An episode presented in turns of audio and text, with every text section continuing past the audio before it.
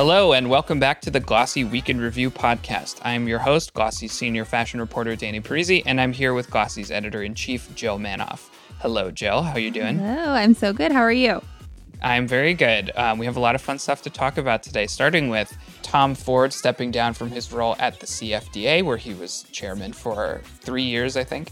Um, we're going to talk about Gucci's Cosmogony show. And finally, we will talk about Nike's collaboration with Jacques Jacquemus. Let's start with the biggest one, which was on Monday during the the Glossy e-commerce forum. Actually, we found out about this that Tom Ford had stepped down from his role as chairman of the CFDA, which of course is the Council of Fashion Designers of America. If you didn't know, um, which he has held that position since 2019. So I, I kind of thought that this was longer, and I, in researching this, I was surprised it was only he was only in that role for like barely a year or less than a year before the pandemic started. So most of his tenure has been in like the pandemic times, but he oversaw the CFDA through the pandemic, um, uh, including the creation of the A Common Thread project with Vogue, which was like giving support to a lot of like struggling fashion people in the industry and stuff. So like he he has been there through some pretty pivotal times, and it definitely feels like kind of an end of an era uh, for him to be leaving. Um, Jill, what's your take on it? Yeah. Well, what I didn't know, because I was like, oh, what does that say about the industry or the, I guess, the CFDA's authority, or why would he not want to be a part of it? What I didn't know is that apparently this is, he went in um, with the idea that he was going to be, hold this role for two years. Um, that was the idea. And he extended it another year. So he was actually there longer than the original plan, and that it's typical for this chair position to be there for two to four years. So it wasn't so wild, I guess. That it, what was mm-hmm. the exception was that DVF, Diane von Furstenberg, who held it before him, um, was there for 13, 14 years, um, mm. an extended period. Um, yeah. And also, he was thrown a little bit longer. Uh, he was thrown into the mix. I feel like what he maybe had intended to do in this role um, obviously, like everything else, the pandemic flipped it on its head. He originally wanted um, he he wanted to drive the fashion industry's, I guess, reputation among the global fashion community, um, have it be recognized for its talent, its importance, and really, like like you said, with the common thread, it became more about um, really sort of keeping these designers on, and their companies afloat, really supporting them, um, let alone, yeah, amplifying them across the globe. Let's just keep them going. Yeah, that's that's such a good point. the The initial plan was to um, like elevate American fashion in the in the global standing, and then it became like just keep American fashion like alive. Um, and and that's something I was thinking about with who when I was thinking like, well, who could even like take his position? Because like a lot of the the names I that immediately come to mind as like, and, and part of the reason I think he uh, was such a good chair was because he's like kind of an old school sort of designer. Like he's very traditional, like kind of luxury fashion. And I was thinking about like the names that were coming to mind for me I was like, oh wait, no, that person's British, or like, no, that person's French. Like, it needs to be like an American designer, I assume, right? It's the Council of Fashion Designers of America. Um, who who even comes to mind? I mean, there are lots of great American designers. I'm not saying like there's no good designers, but like, who is a good designer and would be good for that role? Yeah. Like, I don't know. Does it who who comes to mind for you, Jill? well, anyone? a couple, and uh, somebody originally came to mind. Obviously, that's been very influential in the last two years, but it would be a totally different um, mindset, fresh approach, and maybe that's a good thing. I I immediately thought of Aurora James. Like, I mean, she's younger, yes, yeah. she's less experienced, but it is what it is. And um, Tom Ford, he's going to remain on the board of the CFDA, um, mm-hmm. which I was looking at about the others that are currently on the board. Aurora James is on the board. So anyway, kind of interchanging those yep. roles. Tory Burch, Tom Thom Browne, Vera Wang, uh, Tracy Brown, Reese. Yeah. Thom Browne is, I mean, that would be hella cool. yeah, he, he's still like relevant and ha- has the respect and has been a- around for a while. So, anyway, yeah, yeah, a couple names. No, but those those are those are good picks. I, I had totally forgotten about Aurora James, and um, it, something else that's interesting to me is that they didn't they didn't have anybody lined up as far as I know. Like I think Steven Kolb is is like taking over as interim chair, and he's um, has been CEO for like years, and he's uh, the times that I've talked to the CFDA, it's usually like he's kind of the guy that they who does press stuff and everything. Um, and so he's kind of like filling in that role temporarily. But I, you'd think if if Tom Ford's plan always was to kind of just hold it for a couple years and step down, um, you'd think maybe they'd have somebody lined up, and maybe they'll announce somebody super soon. I don't know, but um, yeah, when they do, I think that that will be very interesting to see who they pick. Yeah, definitely. Um, and like we were talking about with the common thread, it's some of the some impactful moves that he made. Um, I think maybe more so impactful for Amazon, but like part of that common thread was that Vogue CFDA Amazon partnership that was selling their these emerging designers um, designs on on Amazon, like the um, Batshevas of the world, um, Derek Lam, um, even Thakoon started selling on Amazon through this program, which is interesting. And um, Tom Ford's also credited with the kind of downsizing, scaling back the Fashion Week calendar, starting that American Collections calendar that really um, got rid of some of the confusion around the the dueling calendars for years. Um, so that's interesting. I don't know, like again, like uh, scaling back. Some I I heard I read somebody really like saying like that was what he did to take out the grueling the grueling schedule. I mean, I think fewer designers are showing at Fashion Week, and yeah. it is what it is. Including including Tom Ford, right? Didn't he like not even show himself at the? I forget if that was February or September, but he's like, I remember thinking that it's like maybe not the best show of confidence in the organization that he's the chairman of to not yes. even show at their own event after having done so like very regularly for for years. It's a good um, point. So I forgot about that. Um, but I, I, and we'll talk about this more in September when when the next like official New York Fashion Week comes around. But like I feel like every uh, season, you and I talk about like the calendar kind of fragmenting and spreading out and stuff, you know, moving all over the place. And, and like we just said, including Tom Ford himself not even showing. Um, so whoever they pick next, I'd be interested to see their sort of position on New York Fashion Week. Like, will will this person, whoever it is, like do a big like uh jamboree like sell like presentation at New York Fashion Week to try and like you know really push it, or will they continue sort of his thing of like kind of de-emphasizing it a little bit? So who knows?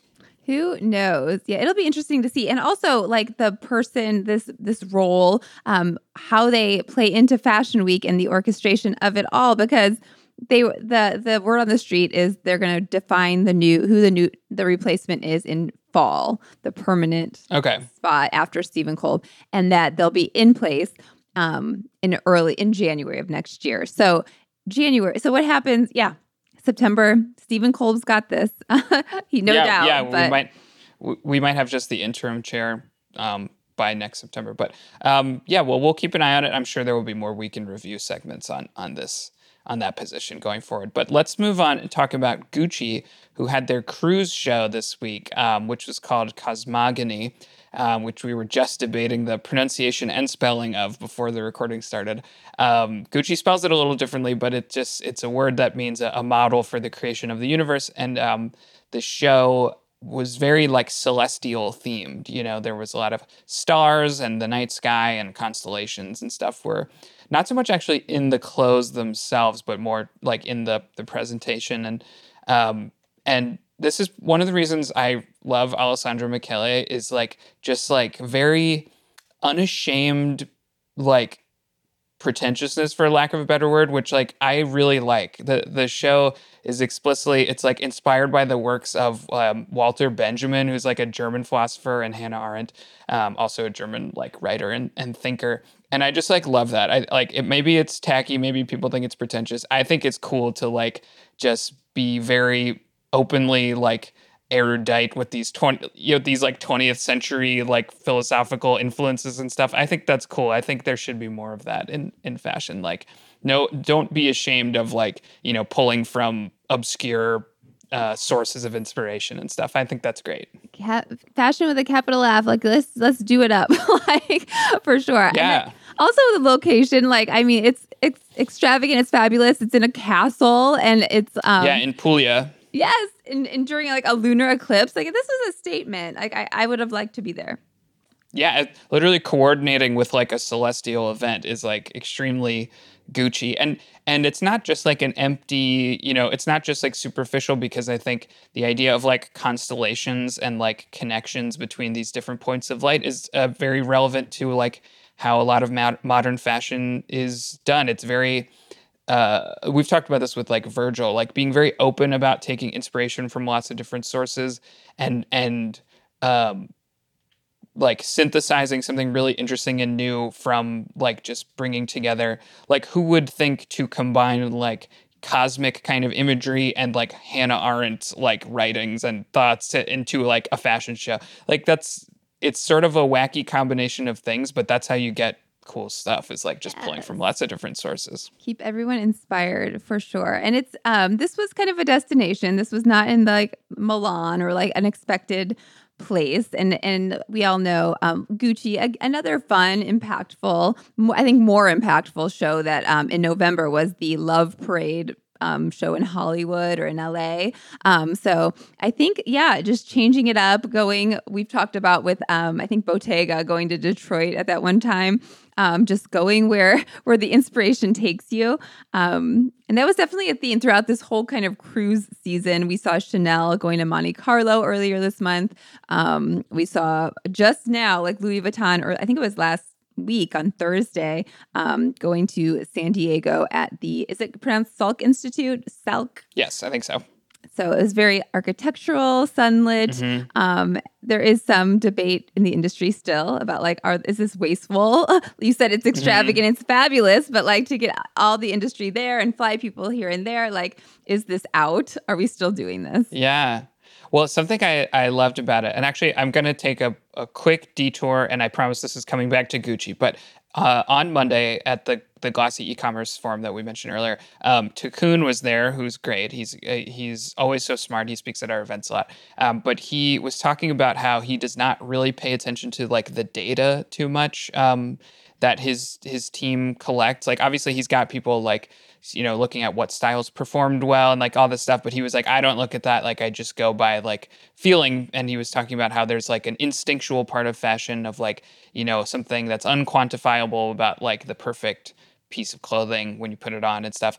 But he, so he designs and, and plans and conceptualizes without looking at like the numbers and the the data and stuff. And then he's got people who sort of like temper that with data if he's like, you know, if there's a reason to.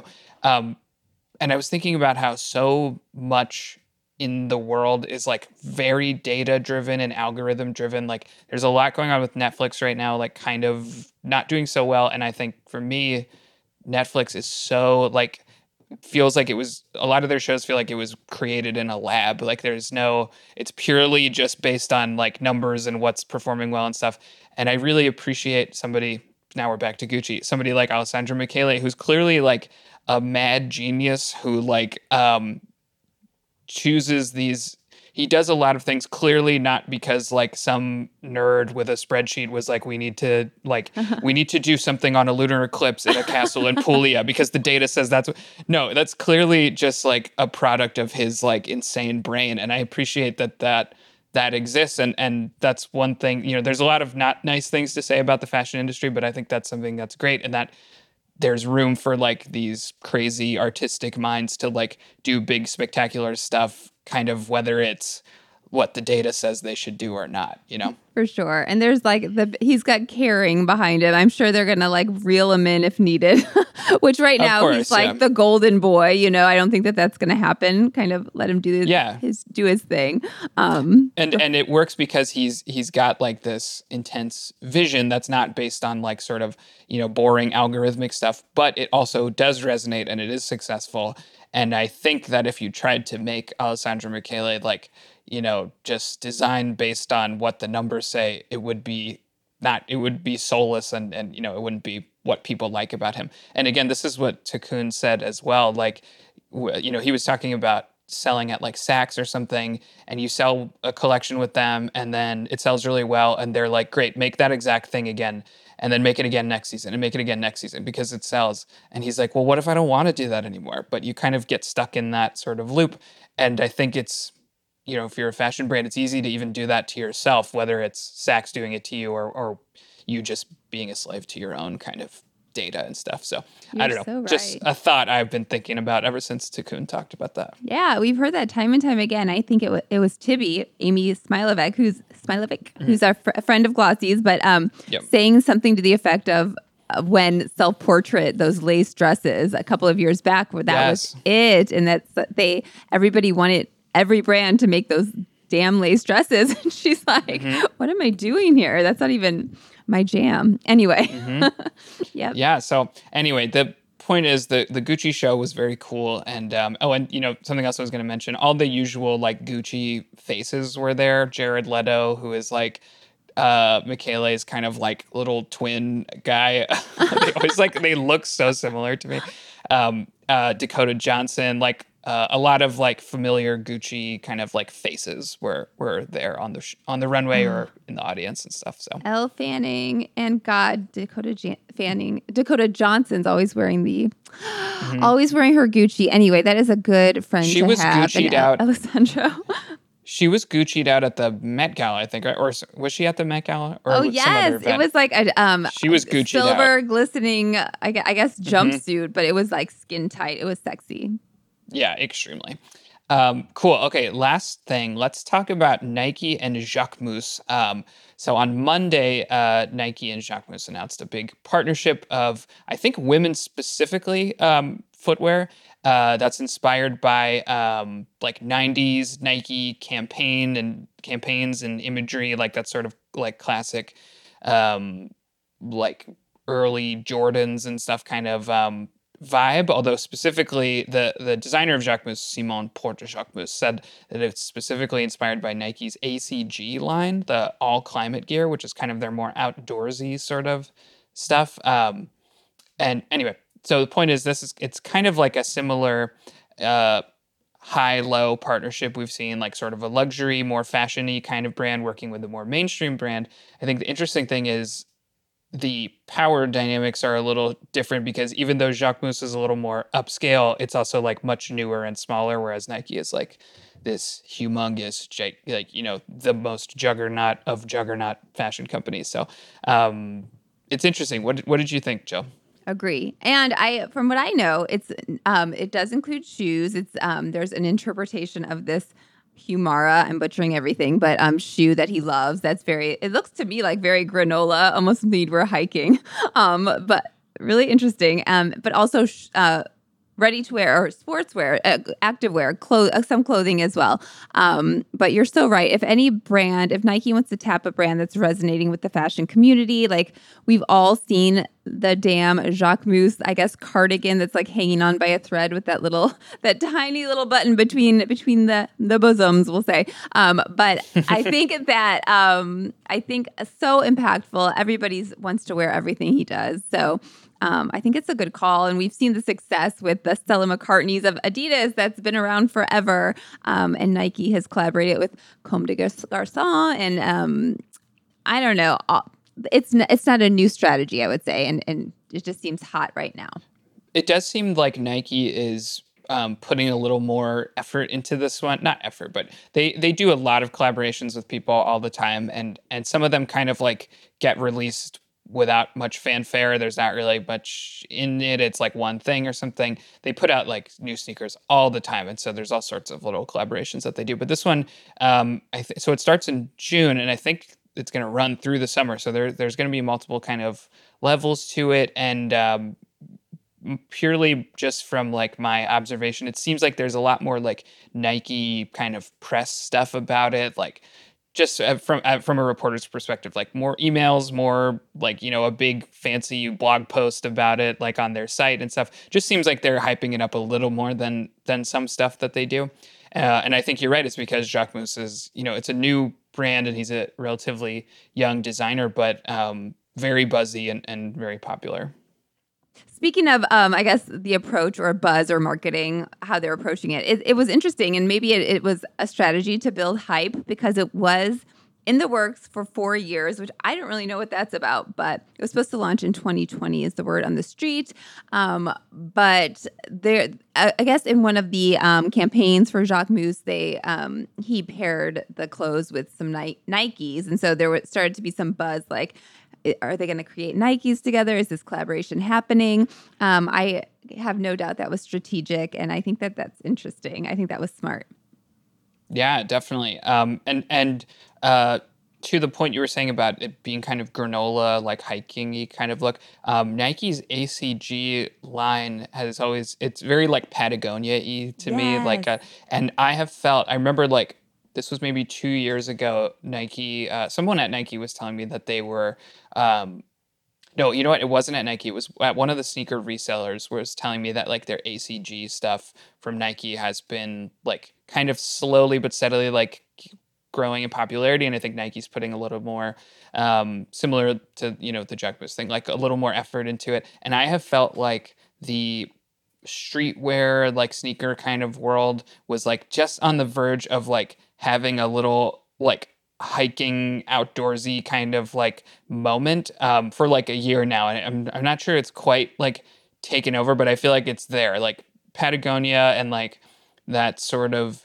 mountainy, outdoorsy camping like patterns and stuff. What what's the term for like that's that sort of like funky like Andean kind of pout, um, pattern that Patagonia has on some of their jackets, or like Nike's like 80s like ACG stuff with like real performance like you know 80s colors straps and stuff like I don't know. I just think there's a, a there's something going on there with like streetwear and kind of like hiking outdoorsy kind of stuff. Yeah, I think you see some elements of it in like even um Yeezy clothes. Like it's very like uh mm-hmm. almost like I don't know if industrial, I, whatever it is. But um, I feel like there's a battle here. Obviously, Nike and Adidas are all, always at war, but um, Adidas has been ramping up their fashion partnerships. Prada mm-hmm. has that Re-Nylon partnership at the beginning of the year. Um, Gucci um, has a partnership with Adidas now. Um, more mm-hmm. details came out very recently. Um, so we'll see how far they go. Speaking of leading with data or not leading with d- data, would love to know how these partnerships are doing, um, which they must be doing very well. Like like we said, Stella McCartney's held on for a while. Yeah, definitely, and and it is interesting that um, like like you're saying, the Nike and Adidas are are definitely competing with each other on these like fashion forward kind of partnerships. But we're also at this point now, we're several years into you know, a streetwear or athletic brand and a luxury brand working together is like not that new anymore. And so I think early on, a lot of those collaborations were were almost like strengthened mostly by novelty. Like the the Louis Vuitton Supreme um, collaboration from a couple years ago, I think for most people it was just like, whoa, they got Supreme t- or like Supreme got Louis Vuitton to collaborate with them. You know, it was kind exactly. of just like, oh, interesting. Uh, but now it's like, okay, it's not novel anymore, so it needs to actually just be like a strong collaboration. Strong brand. Um, Even Lululemon is doing it with with fashion designers now. It's, mm-hmm. it's yeah, you're right. And North Face has done stuff with Gucci. I think uh, as of like a year or two ago, they were they started doing some collaborations. So there's definitely like a lot more high low stuff happening. Um, I do, I do wonder if any of them will be a little more like have a little more longevity and turn into like a regular collaboration rather than just a one-off thing. Like we said, this the Jacquemus Nike thing sounds like it's it's footwear, it's some ready to wear. It's more than just like a single sneaker. It's it's like a full um, like capsule collection, I guess you'd call it. Um, but I wonder like if it does well, are they going to do another Jacquemus collection like next year or something, or will that continue the way that Nike kind of had that running thing with Virgil with Off White um, uh, a couple years ago? The ten he did, which ended up being more than ten sneakers. I think it was like in the teens, um, but that was planned from the beginning. This was going to be a regular, ongoing collaboration. Haha, Adidas Yeezy. That's right. Yeah, hey, Adidas hey. Yeezy, and and well, we talked a lot about Yeezy Gap, but that one was planned from the beginning as 10 years. So that's like, I, I think these sort of like long term collaborations might become more common too, of just from the get go being like, this is not a one off thing. This is like an ongoing, like almost like a joint venture. Yep. The data will tell. I'm sorry I said that. like if it sells, I'm sure they'll keep going. they'll keep going. Yeah, exactly. Okay, well, I think that's all the time we have today. Thank you so much, Jill. It's always a pleasure to talk to you. Um, for those of you listening, if you have not given us a rating and a review, please do so. If you could be so kind, it really helps us a lot, whether that's on Apple Podcasts or wherever you're listening to this. And uh, if you have not subscribed to the Glossy podcast, you should do so because not only will you hear me and Jill speaking every Friday, but also every Wednesday, Jill has a guest on from somewhere in the industry and has a very enlightening conversation. Um, Jill, who's your next guest? Do you do you know yet? I do know. Uh, jewelry designer, uh, worked at Lilly Pulitzer, went off and did her own thing. Jane Winchester Paradis. She's behind Jane Win Jewelry and really like seeing a boom during the pandemic, which is very rare. So she's trying to build off all of that right now and, and expanding and growing and check it out. Very cool. Well, hit the old subscribe button and you can hear that, and you can hear me and Jill every Friday. And as always, thank you for listening.